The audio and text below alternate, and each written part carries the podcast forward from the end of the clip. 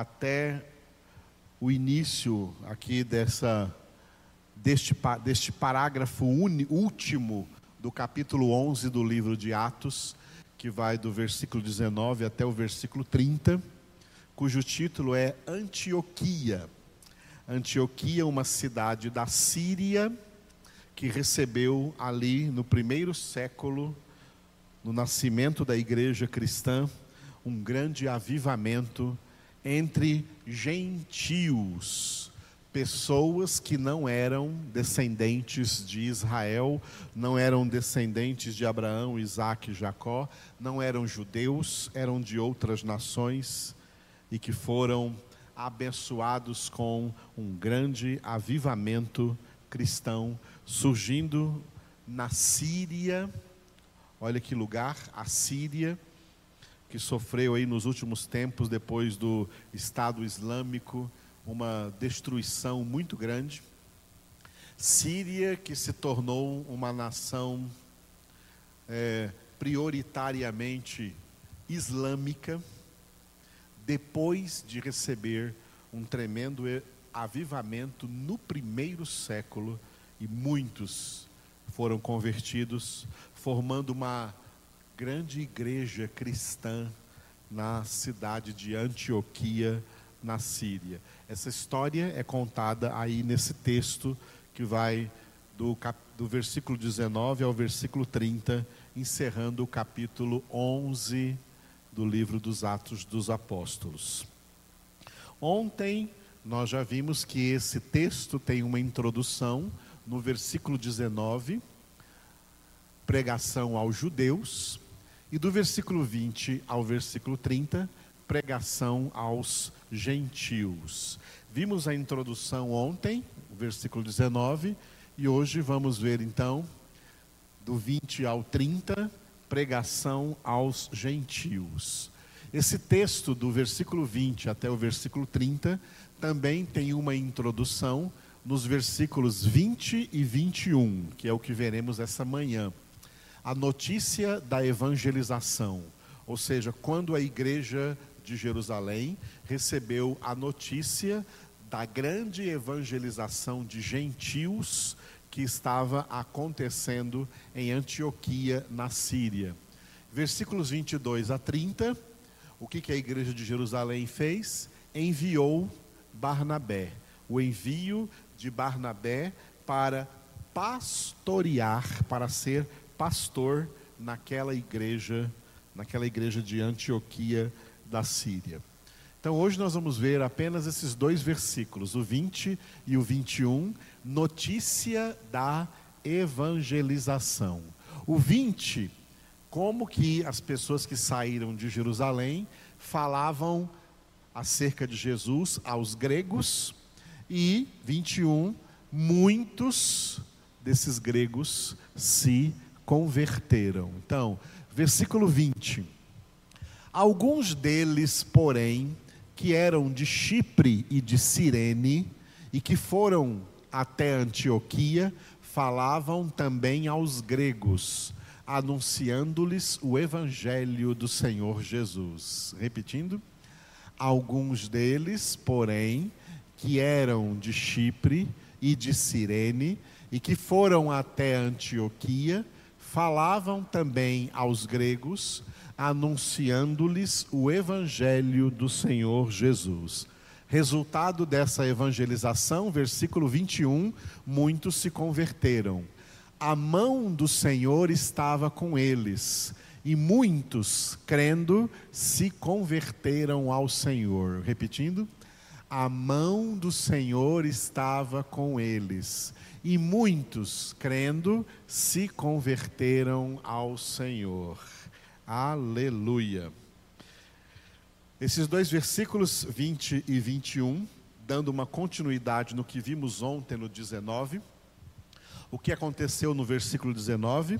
Que aqueles judeus ou prosélitos do judaísmo, que são prosélitos do judaísmo? São pessoas que, porventura, não eram judeus de nascimento, mas que haviam se convertido ao judaísmo e que tinham vindo para Jerusalém para a festa judaica de Pentecostes e acabaram sendo surpreendidos pela vinda do Espírito Santo e o nascimento da igreja. E os primeiros cristãos, inclusive o apóstolo Pedro, pregaram para eles e muitos destes judeus converteram-se ao cristianismo e começaram a compor a primeira igreja cristã de Jerusalém. No versículo 19, ontem, nós vimos que, após a morte de Estevão, no capítulo 7 do livro de Atos, esses judeus então foram dispersos de Jerusalém e voltaram para suas regiões, para suas cidades, da onde eles haviam vindo para a festa de Pentecostes eles agora voltaram para suas cidades, não falando de como foi a festa de Pentecostes, mas anunciando Jesus. Só que no versículo 19 diz que eles anunciavam a palavra somente para judeus, não anunciavam para gentios. Mas quando chegou no nosso versículo 20 de hoje, disse que alguns deles, porém, que eram de Chipre e de Cirene, e que foram até Antioquia, Antioquia da Síria, eles falavam também acerca de Jesus aos gregos, anunciando-lhes o evangelho do Senhor Jesus. E o resultado foi aqui no 21, a mão do Senhor estava com eles, e muitos crendo se converteram ao Senhor. Aqui começou então, no primeiro século, houve um, um fator muito interessante. Já que os primeiros a se converterem a Cristo eram do judaísmo e se tornaram cristãos, muitos deles mantiveram uma ideia fixa, errônea, de que o evangelho da salvação em Cristo Jesus era só para os judeus. Mas o próprio Jesus já havia, depois da sua ressurreição, dado ordem aos seus discípulos de pregarem o evangelho não somente para judeus, mas pregarem o evangelho a toda criatura.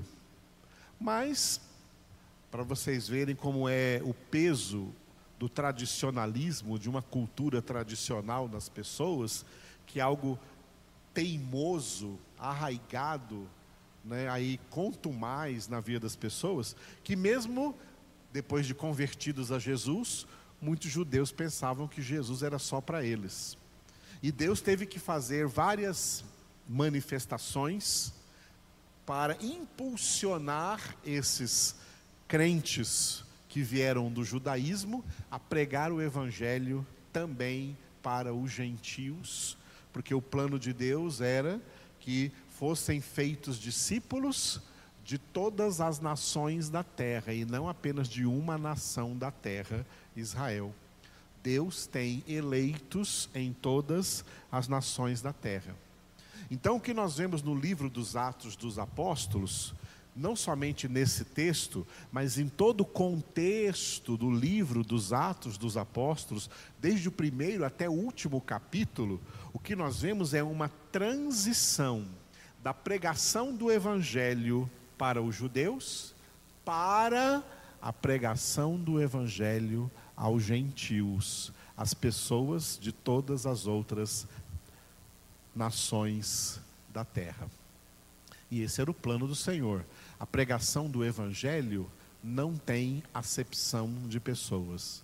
É para pregar a todo mundo, quer creiam, quer não creiam, quer sejam salvos, quer sejam condenados, mas é para todos. O propósito de Deus é que todos ouçam a pregação, todos ouçam o Evangelho. Dito isso, eu quero me concentrar nessa primeira frase do versículo 21, onde está escrito: A mão do Senhor estava com eles. Ah, ou seja, a mão do Senhor estava com esses judeus que eram de Chipre e de Cirene e que foram até Antioquia e também pregavam aos gregos, não fizeram como os outros que estavam pregando só a judeus. Eles também pregaram aos gregos e Lucas, sob a inspiração do Espírito de Deus, escreve que era a mão do Senhor que os impulsionou a fazer isso. O que significa a mão do Senhor? Tem alguns significados muito importantes. Começando pela própria pessoa de Jesus. A mão do Senhor, tá? A mão do Senhor, que a gente fala em hebraico, né? Iad Adonai, Iad Adonai, a mão do Senhor é uma expressão que define a pessoa de Jesus. Porque Jesus é a mão direita de Deus. Jesus sentado à direita de Deus, como Deus mesmo falou com ele, cumprindo a profecia de Davi no Salmo 110, versículo 1. Disse o Senhor, Jeová, Deus Pai, ao meu Senhor Jesus, o Cristo, o Messias: Assenta-te à minha direita, até que eu ponha todos os teus inimigos debaixo dos teus pés. A mão do Senhor aqui é o próprio Jesus. O próprio Jesus. Os reinos antigos, se você estudar a história dos reinos antigos na terra, as antigas monarquias, o rei, todo rei tinha uma pessoa muito próxima a ele, que era um conselheiro real mais próximo, e que depois dos reinados mais modernos, nas monarquias mais modernas, ou até nos governos mais modernos, este, este, conselheiro mais próximo do rei se tornou o prime minister, o primeiro ministro de uma nação. Por isso que as nações hoje têm primeiro ministro. O Reino Unido tem a rainha e tem o primeiro ministro. Esses primeiros ministros ou conselheiros do rei, eles eram chamados pelas pessoas de a mão direita do rei. A mão direita do rei. Era o título que era dado a eles. Jesus é a mão direita da máxima autoridade do reino de Deus, que é o Pai. Jesus recebeu do Pai toda a autoridade. Por isso, Jesus disse em Mateus 28, 18: Toda a autoridade me foi dada no céu e na terra. Me foi dada por quem? Me foi dada pelo Pai. O Pai, Jesus declarou: O Pai me deu toda a autoridade. Nesse versículo 21, portanto, a mão do Senhor aqui é o próprio Jesus. É como se nós pudéssemos traduzir esse versículo assim, né? Jesus estava com eles. Tá? Jesus estava com eles. A mão do Senhor estava com eles. Segunda explicação acerca da mão do Senhor. A mão é uma representação de tudo o que nós fazemos, do nosso trabalho, das nossas obras. Tá? A maioria das pessoas são destras, ou seja, a, sua, a mão mais, que, ela mais, que elas mais usam é a mão direita, usam a mão direita para escrever.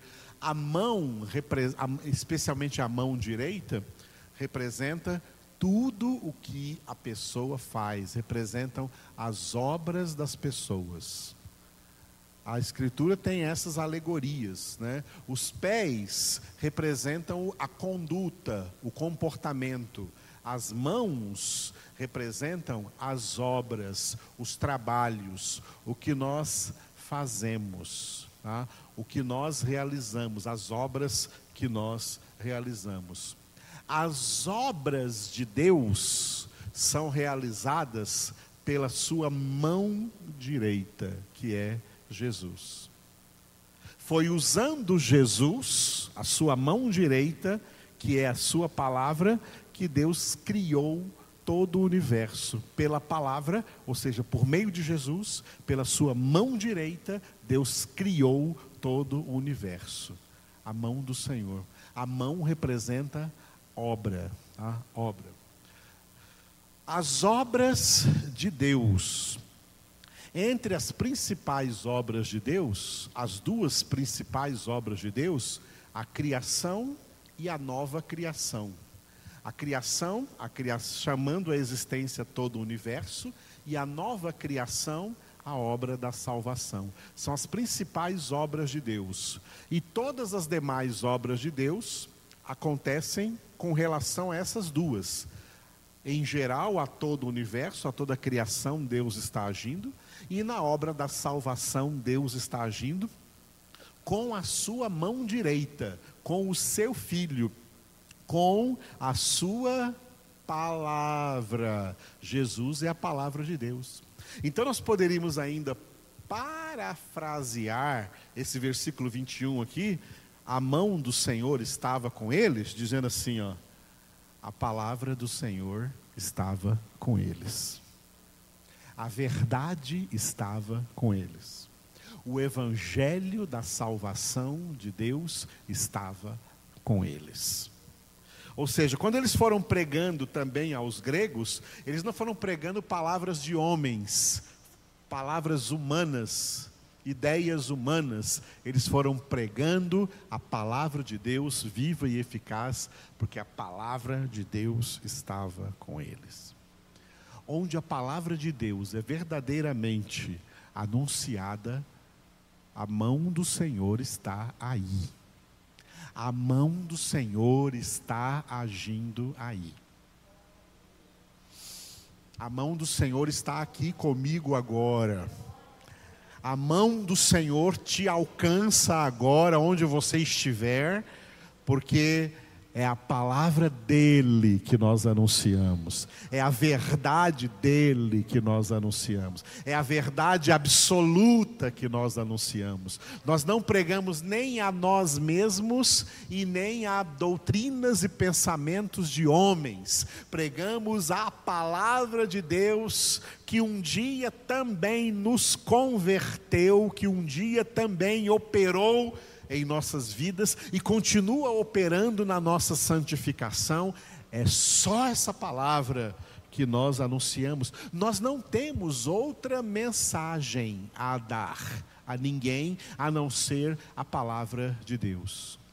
A mão de Deus, eu fiz esse gesto aqui, porque nós usamos também a nossa mão para escrever, e uma das coisas que nós escrevemos com a nossa mão é a assinatura nós assinamos o nosso nome. Para, para é, concretizar que um documento é verdadeiro, tem que, nosso tem que ter ali a nossa assinatura. Tá? E às vezes assinatura reconhecida em cartório, a nossa assinatura que assinamos com a nossa própria mão. Deus nunca assina embaixo de doutrinas humanas. Deus assina embaixo só da sua palavra, só da sua verdade. Deus não assina embaixo de doutrinas humanas. Deus não confirma doutrinas humanas. Outra coisa, aproveitando que está começando aí um ano novo, Deus não assina com a sua mão, Deus não assina embaixo de projetos humanos. Uma das heresias que entraram nas igrejas evangélicas desde a virada do século foi essa heresia de começar cada ano fazendo um projeto de vida e você vai ver faixas por aí na cidade, faixas de igrejas, projeto de vida 2021. Jesus não mandou a gente fazer projeto de vida algum. Jesus mandou a gente se consagrar ao projeto de Deus para a nossa vida. Deus não assina embaixo. Não adianta você fazer projetos, porque Deus não assina embaixo dos seus projetos humanos. Deus só assina embaixo do projeto que Ele tem para a sua vida. Deus só tem um projeto para a sua vida. Deus só tem um plano para a sua vida. E tentar fazer outro plano, outro projeto, é inútil. Rasgue os seus projetos, rasgue os seus planos, consagre-se, entregue-se ao Senhor e aos planos que Ele tem para você. Jesus nos ensinou a orar, não pedindo a Deus para Deus abençoar nossos projetos de vida. Jesus nos ensinou a orar dizendo: Pai, faça-se na minha vida a tua vontade. A tua vontade. Eu quero estar no centro da tua vontade. Porque só a vontade de Deus é boa, agradável e perfeita. A vontade dos homens é má, agradável, desagradável e imperfeita. É carnal. Deus não assina embaixo de projetos carnais, porque Ele conhece e sonda todos os corações. Deus só assina embaixo dos seus próprios planos, dos seus próprios projetos, porque os planos dos homens, Deus frustra todos eles. Isso está na palavra. Mas os planos de Deus, nenhum dos seus planos pode ser frustrado. Porque a mão do Senhor estava com eles, o Senhor estava assinando embaixo da obra que eles estavam fazendo, porque estavam em obediência à palavra de Deus, pregando o Evangelho também aos homens, aos gentios de língua grega que estavam ali na cidade de Antioquia, na Síria. A mão de Deus estará sempre com você se você estiver submisso à vontade de Deus. Só fale o que Deus quer que você fala, fale. E só faça o que Deus quer que você faça. Porque aí a mão do Senhor estará contigo.